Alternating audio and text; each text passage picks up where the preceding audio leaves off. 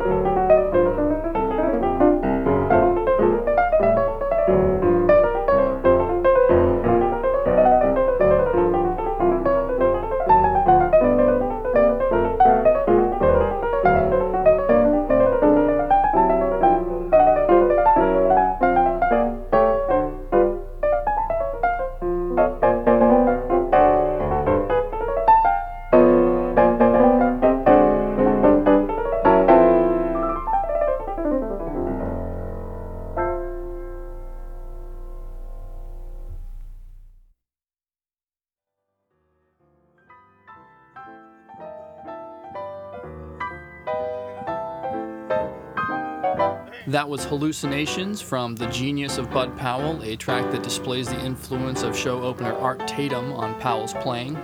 Another great version of that song, retitled Budo, was performed by Miles Davis in the sessions that came to be known as The Birth of the Cool. Before that was Willow Weep for Me from the album Parisian Solos by Jaki Byard. And starting that set off was Bemsha Swing from the album Conversations with Myself by Bill Evans, an album that in 1963 won him his first Grammy Award. Up next is some solo Fender Rhodes played by the one and only jazz visitor from Saturn, Sun Ra. This is Love in Outer Space. Enjoy.